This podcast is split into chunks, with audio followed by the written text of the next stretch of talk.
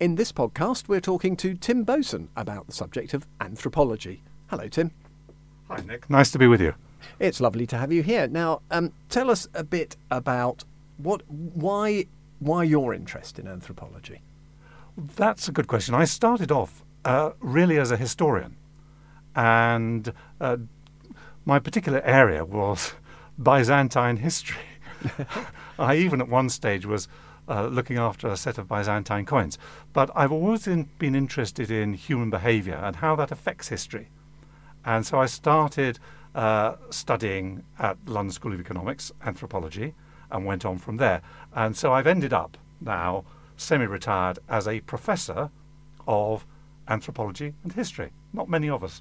Ah, okay. Really, very, very rare, are you? Well, pretty I like rare. To, I like not, to think so. Not yes. An endangered species, perhaps, though. So, so what is anthropology? Right, anthropology, like a lot of these ologies, of course, it's the, the name is constructed from Greek. So, anthropos in Greek means humankind, and ology, would people will be familiar with, is the study of. So, it's very broad. It's the study of humankind. Wow, that is broad. It is broad. Essentially, there's sort of two types.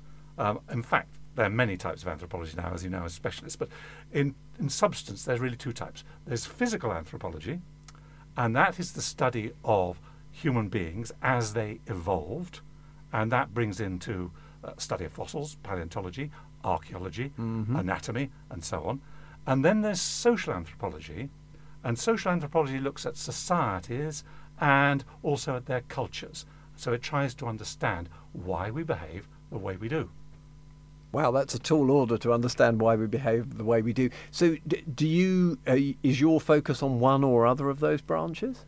Well, um, that's a good question. I'm, I do try and uh, move over the two because, of course, they're interla- uh, interrelated. You know, our our bodies and the shape of our bodies and how we we behave. For example, that walking on two legs and and uh, being able to use our arms, being bi- bipedal, as it would be said, that influences our behaviour, mm. enables us to make stu- uh, tools.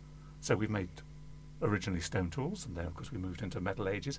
And that technology then has shaped our world. I mean, the present day is all about technology. Here we are in yes. front of a batch of technology. Yes, we are. And uh, and I suppose that technology arguably is also shaping the way we behave. It, It may not be the technology itself that's actively doing that, but our using it is starting to shape the way we behave. Absolutely. If we took one one little example, uh, and we will go back to the physical anthropology in a minute, but if we take one example of uh, social media.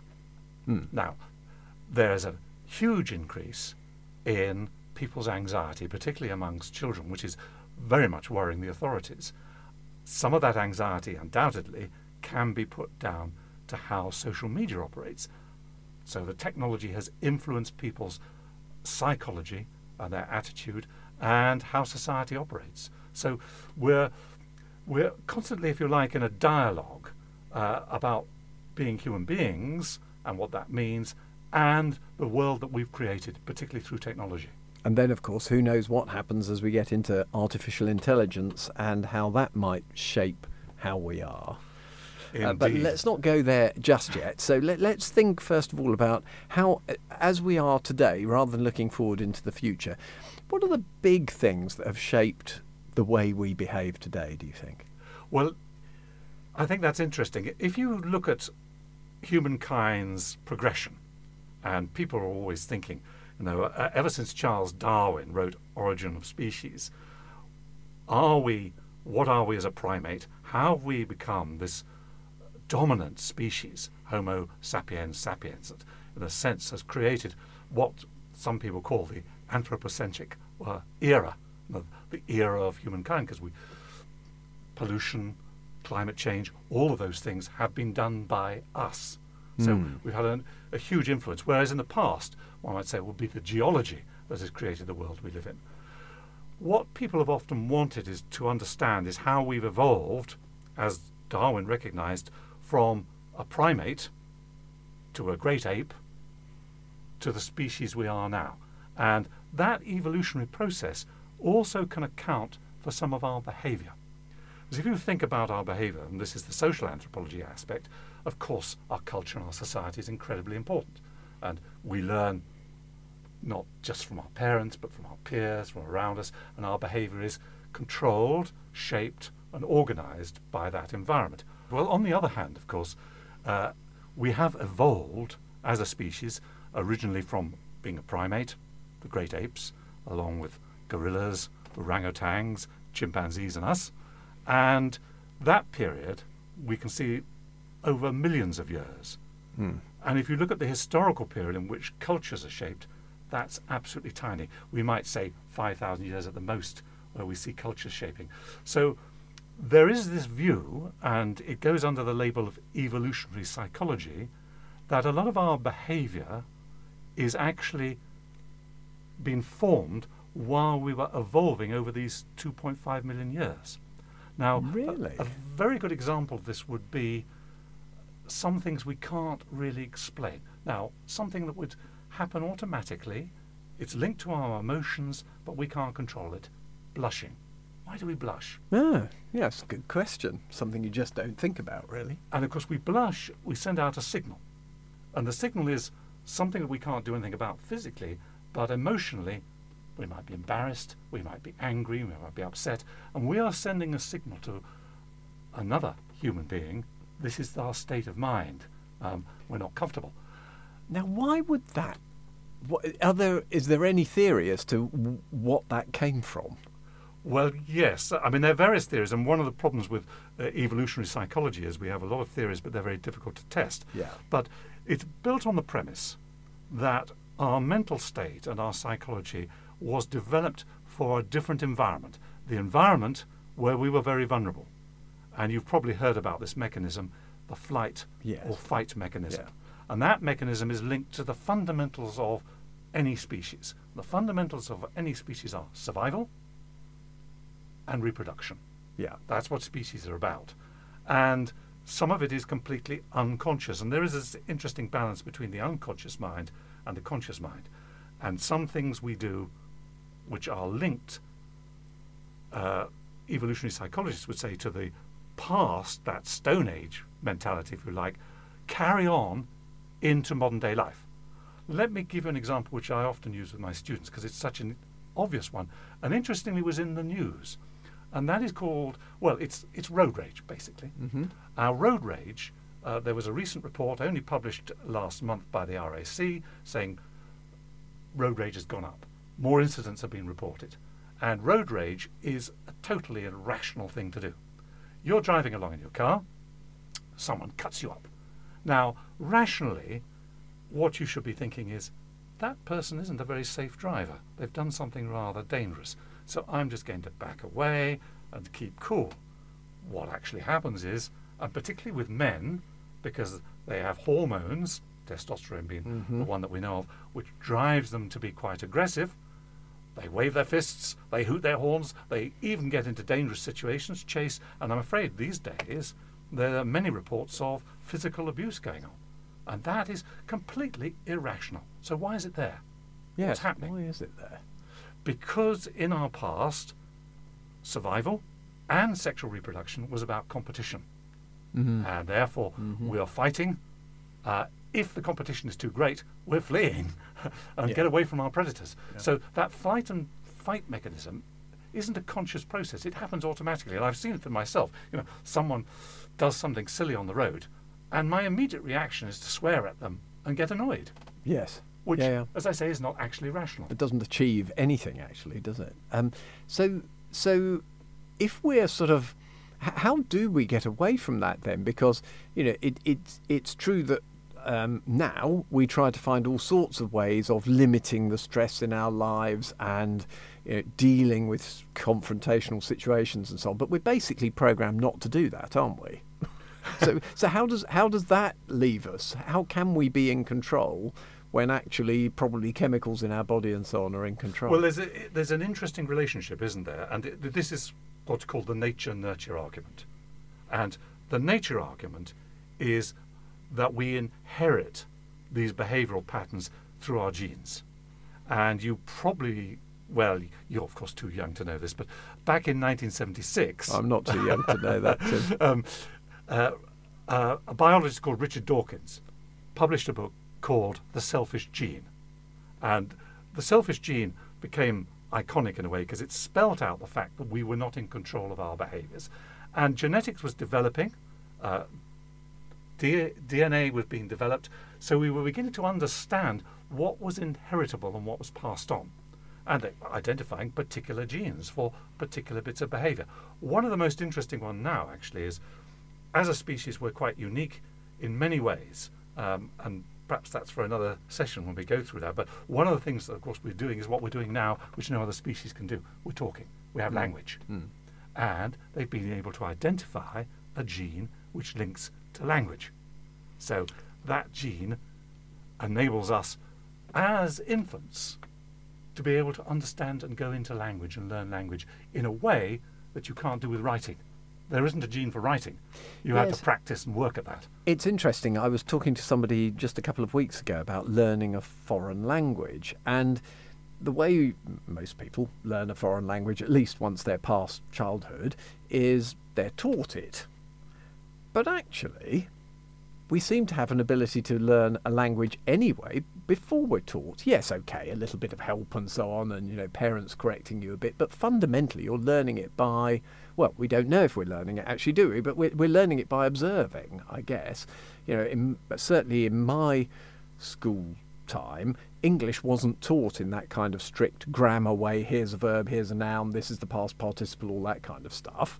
And but so when it came to learning French, of course, and you told these things, it was like a, it was literally like a foreign language, but in English.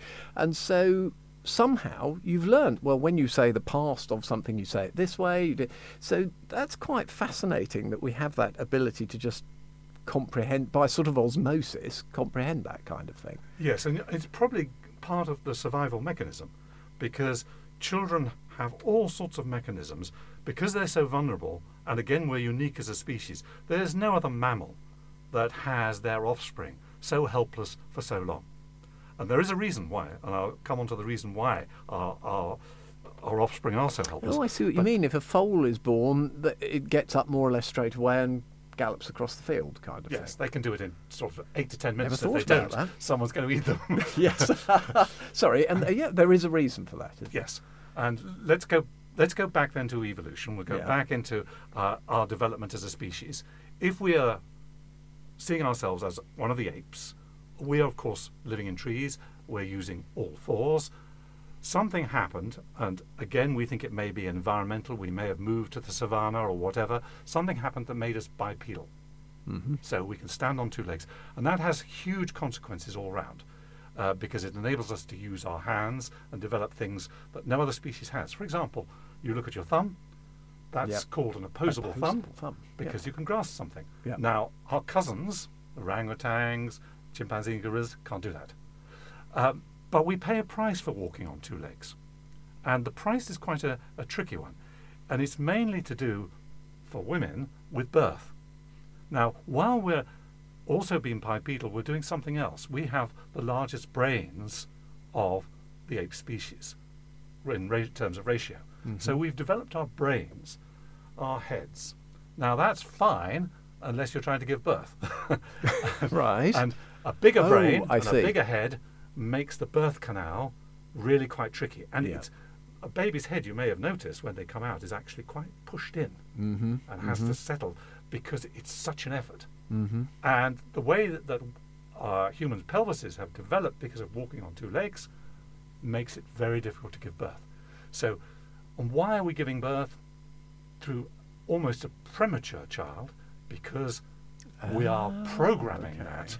If you if you think of the brain as programming itself, we are programming. Now, this goes back to language. We have the gene that enables us to program language.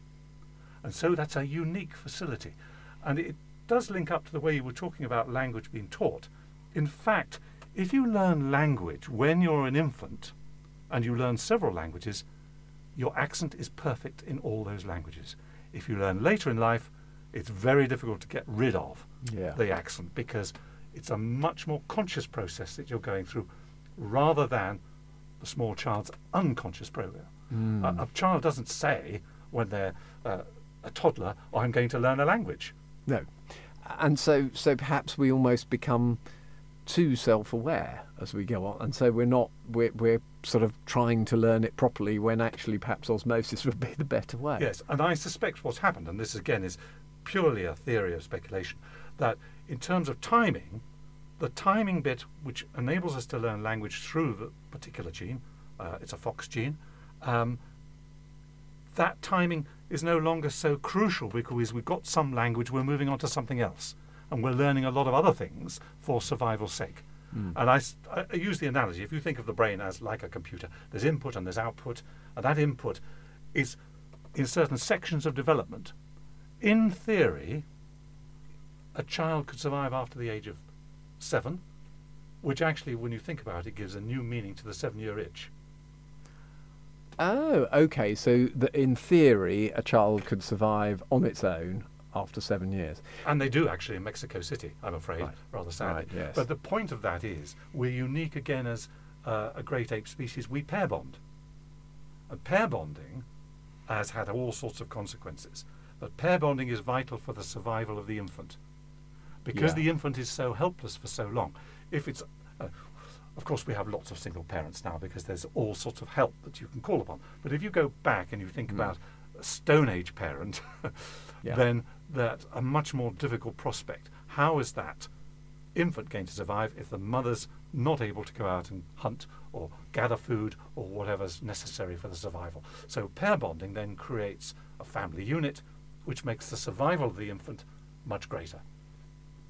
Interesting. Now, so there's a theory as well, isn't there, that progress um, from sort of um, enclosing animals and agriculture starting until today hasn't been progress at all. I've I've read that before, and you can sort of see the attraction of that as a theory right now, because some of the things that happen literally on a day-to-day yes. basis that are supposed to be progress don't look much like it. Uh, but I guess that's that's probably always been the case. But there is this kind of theory, isn't there, that that that we you know we thought, well, that's a good idea. If we keep the animals closer, we can we can kill them and eat them quite easily, as opposed to going out every day and hunting. That's a great idea. But what that all that did was basically then drove up the birth rate, because you weren't dragging kids round with you all over the place, so you could have more because it wasn't impractical any longer, and so we needed more animals enclosed and so on and so on. Is that is that is that related to that kind of um, development that we've we've gone through? That that basically as we as we've gained, I guess, more reasoning, more capabilities, and thought about stuff a bit more, we've designed some things that seem like a good idea, but they may not be in the end. Well, in the end, it's but but that is that's about cultural anthropology, and it is it is the crux. I mean, roundabout, uh, and you can vary this, but between seven and five thousand years ago, we we learnt agriculture. It was the Neolithic period, and they actually called it the Neolithic Revolution when they first were studying this, because what happened was, yes, husbandry came in, we cultivated. Some very important consequences came from that. And one of them was, we think, that early cultivation took place in what is now around Syria and Israel and that area, the so-called Fertile Crescent, which ran down into Egypt. To cultivate, you needed irrigation. To create irrigation, you needed people to work together. So what started to emerge was cooperation and societies evolving and specialists evolving within those societies. So you had people who made pots, and then, of course, once we get to the metal age, people who make metal, people who do things. You get people who control the religion. We'll come on to religion another time. So you get specialised society, you get the development of civilisation and culture. And, yes, that's driven us. And there are some interesting consequences now. We're all worried about physical things like obesity and overeating of sugar, which is leading to diabetes type two and so on. Some of that is probably a consequence of the Neolithic Revolution, because... Really? Our diet has changed. We've become, obviously, a lot more sedentary, but we still like certain things which we must have loved as uh, hunter-gatherers. Now, hunter-gatherers, and there are still some communities that are hunter-gatherers. We can observe them, particularly in East Africa.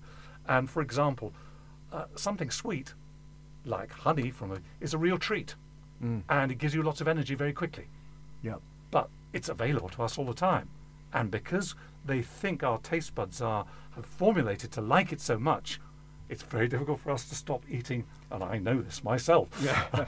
Put a chocolate bar in front of me and that bar disappears. And is that because sugar was a source of energy, and sometimes you needed that source of energy if you'd not had any other foods for some time because hunting had been difficult or whatever, and, yes. and so it was a yeah. way of surviving. And so people with with those kind of taste buds that like that kind of thing were more likely to survive than people who didn't realise that that they could have the honey or whatever. That's right, and there are other other sort of consequences. Interestingly enough, in the news, I think it was just yesterday, they were doing a survey of the tallest people in the world, mm-hmm. and uh, one of the tallest nations, if not the tallest, is Holland. Yes. Dutch people are very yeah. tall.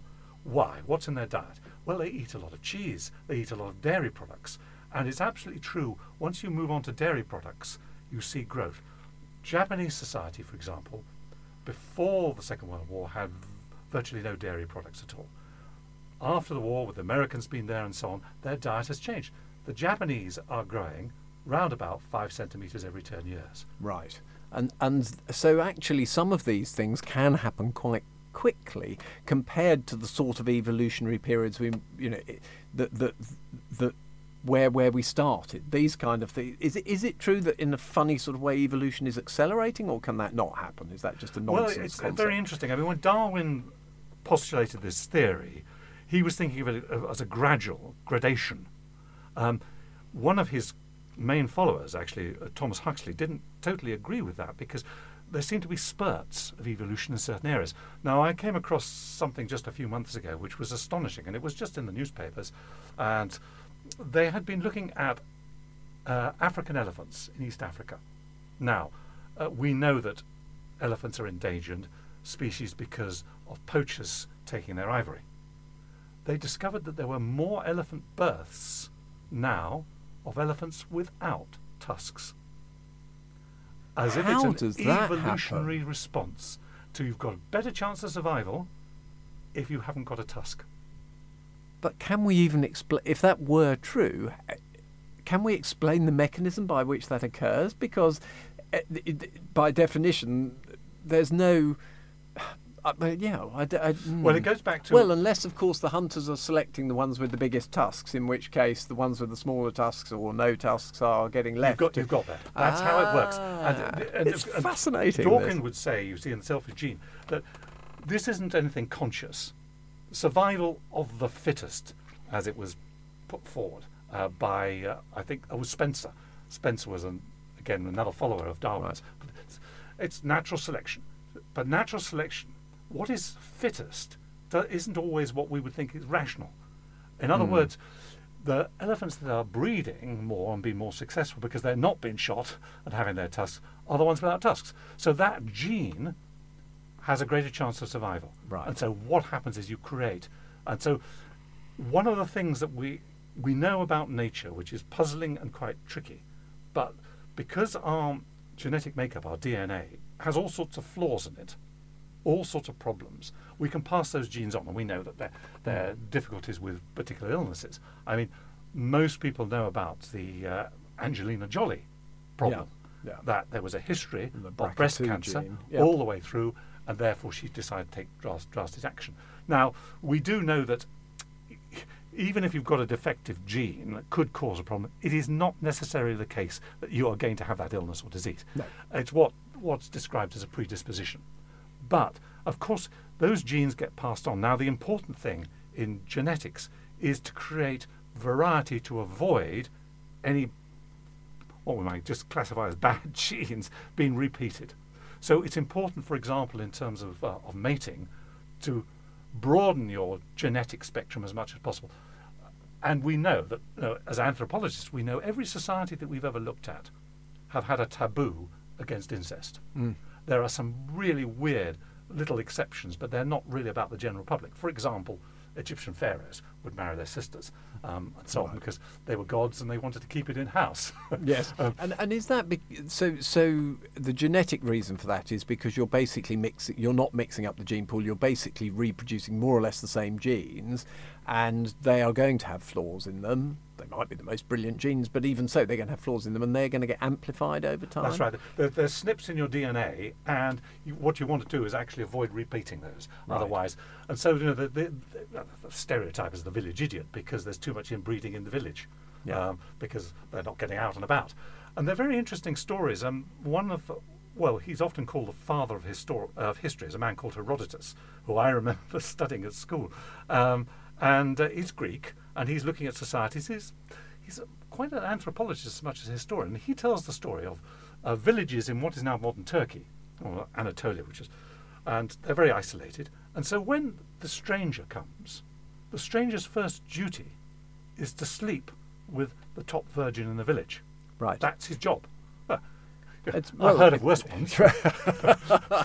Well, but but that that's quite interesting in itself, because somehow society, culture has worked out, without really understanding it, that that's what you have to do. How how can that happen? That is the mystery, isn't it? And there's various things where we seem to know what to do, but we don't know how we got there. Um, it's it's very strange. And religion is another interesting example. Every every society we've looked at. Um, As anthropologists, they all have some belief system in a divine, mm. and it's an explanation, isn't it? As uh, us poor human beings, arbitrary things happen. Who's you know who's in control? We're not, but we hate that, so we find someone who is in control, and well, it's, and it's a, a divinity. It, it's also true that that isn't it that actually single um, entity religions are quite modern. So the idea of multiple gods and so on is is much more how things had been until relatively recently. Well, yes, I'm, we're straying slightly away, but it is yes. interesting. It's a bit, well, it is a piece of anthropology in a way with religion. Um, monotheism, yes, the monad idea. And I was, uh, interestingly enough, just talking to someone, this will give you an idea of my conversations, but I was talking to someone about Saint Augustine. Now, this isn't the Saint Augustine who converted uh, the people in England, not Saint Augustine of Kent, Canterbury, but this is Saint Augustine of a place called North Africa, Hippo. But he was an architect of original sin, and he had this real problem that he was dealing with a monotheistic religion where there was one God who was responsible for everything. Well, is God responsible for the good things? Yes. Is God responsible for the bad things like evil? How can you have an omniscient, omnipresent, benign God who allows evil things?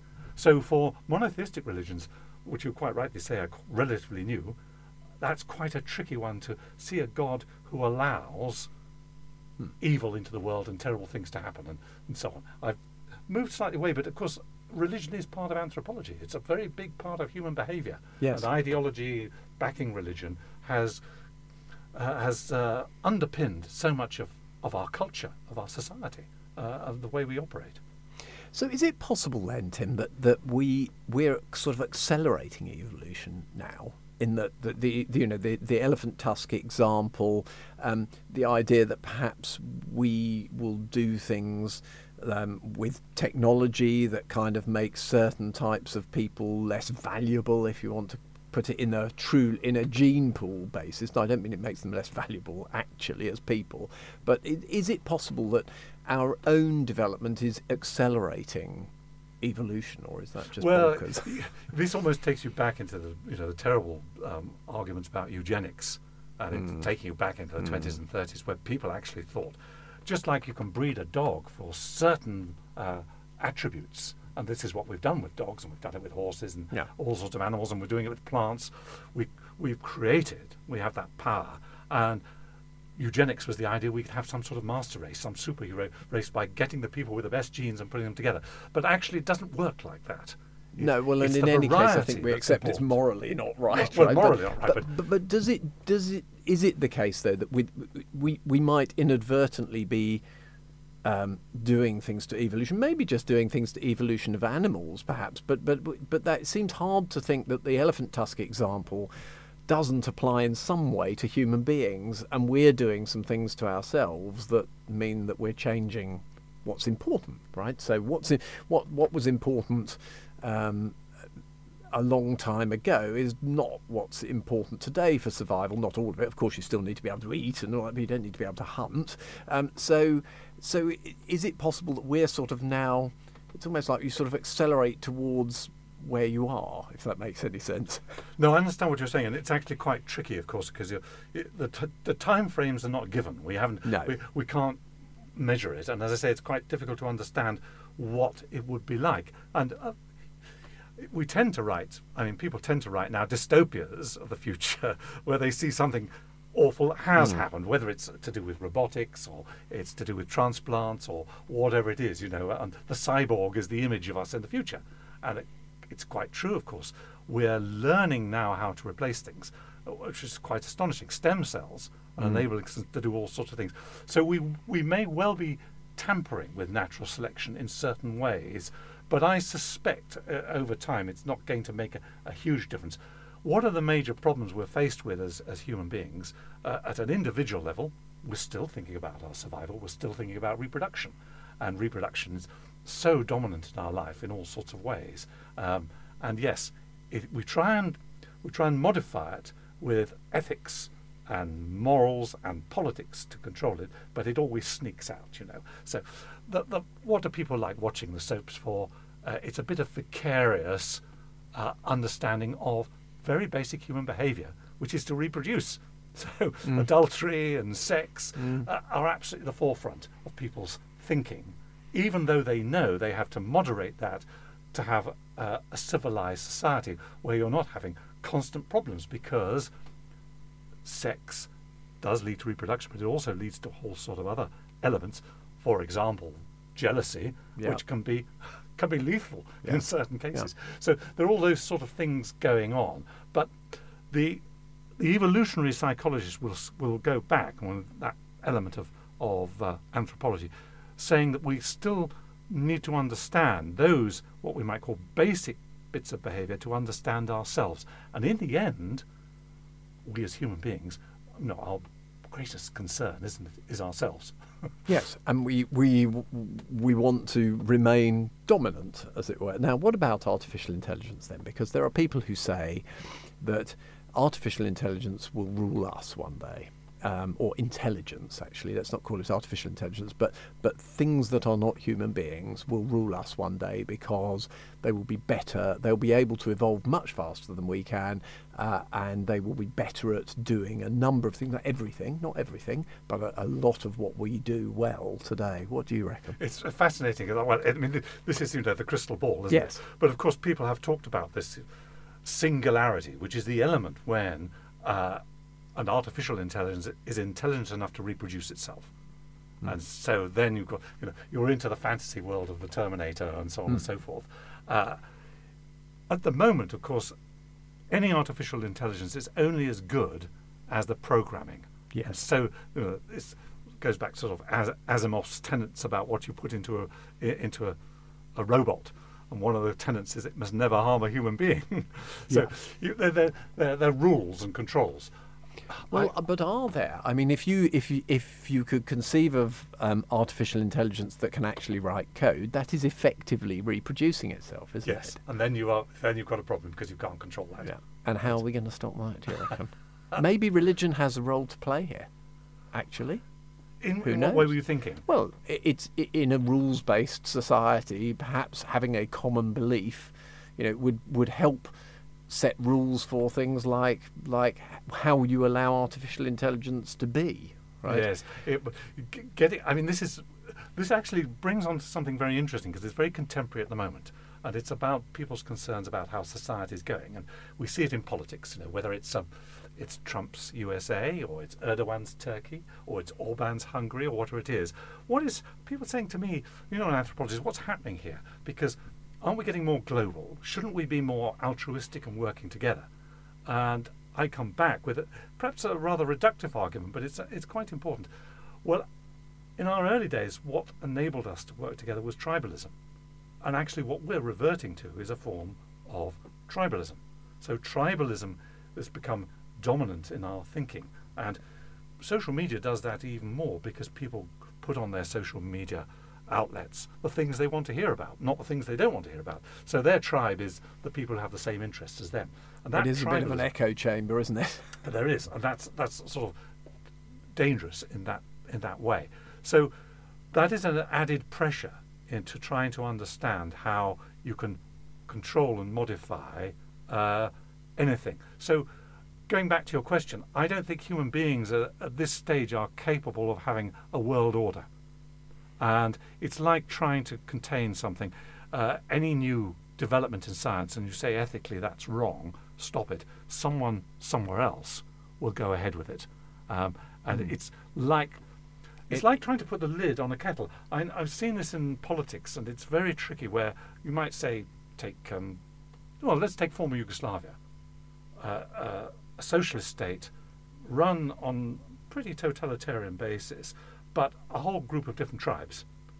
And once that state starts to erode, all the tribes go off. So whether it's Croatians, Serbians, Slovenes, Montenegrins, uh, hmm. Kosovans, whatever it is, they're, they've all become tribal. And we've got a bit of it now in the sense that this nationalist movements, whether it's Scotland, Wales, uh, maybe Cornwall next week, I don't know. But that's a form of tribalism, which is almost a reaction to this world is too big, it's too out of control, I don't know what's going on. Oh, and by the way, someone over there is to blame. Not me, mm. not my tribe, mm-hmm. that other tribe. And if mm. we can get away from that other tribe, yeah. we're in nirvana.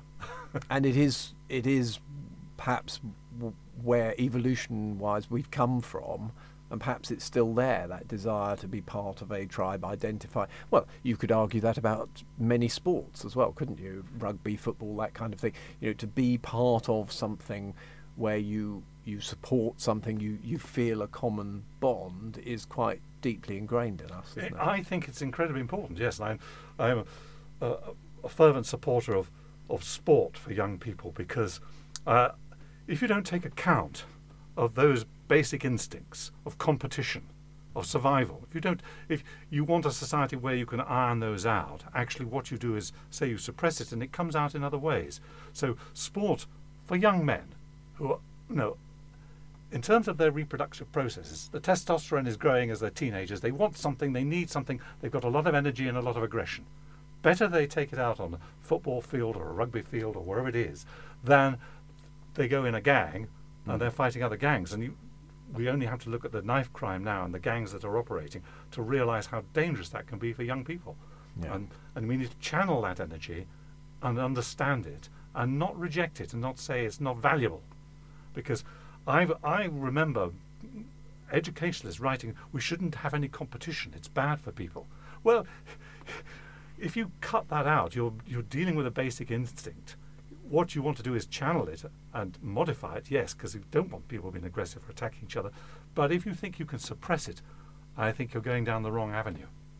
Interesting. And f- finally, do you, given what you know about how we evolve and how cultures evolve, do you feel optimistic or pessimistic about the very long-term future for human beings? I, I'm an optimist, and we've solved so many problems, both at uh, individual level and uh, at uh, uh, wider levels, whether they're national levels and so on. We've solved so many problems all the time. We're great problem solvers. It's one of the special things about being human. We take on problems and we take risks. Sometimes it works, sometimes it doesn't.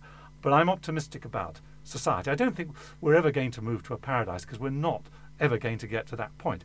And progress is a funny thing. You know, someone's progress isn't always uh, an even, straight uh, graph going up and up. There can be all sorts of dips and things that happen.